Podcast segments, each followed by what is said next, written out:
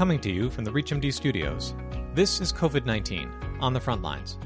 I'm Dr. Matt Birnholz. In the field of oncology, these clearly are unprecedented, challenging times for patients with cancer and the clinicians looking after them. But we had a chance to catch up with one oncologist to find out how he and his colleagues have adapted to maintain standards of care for their patients. Dr. Jonathan Riess, Associate Professor of Oncology and Hematology at the UC Davis Medical Center in Sacramento, California, joined us from his office to share thoughts on modified practice strategies for patients with lung cancer in the setting of COVID 19. Here's Dr. Riess.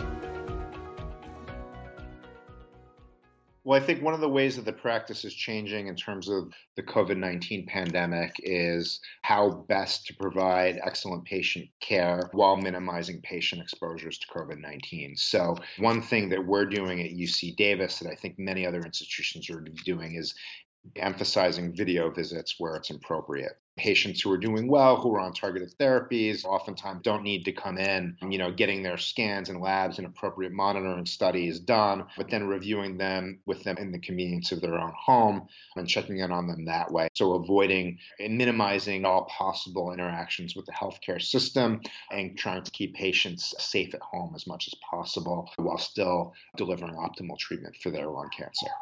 I recommend reviewing with patients the things we can do to help minimize the interaction coming into the healthcare system to try to keep them safe at home as much as is feasibly possible while effectively treating their non small cell lung cancer. And I think another thing is if symptoms develop at UC Davis, we have pretty good access to t- testing at this point. So to be able to, to test them if need be, if symptoms are concerning, that could potentially be part of the symptomatology of COVID 19 to make sure that they get tested and adequately evaluated.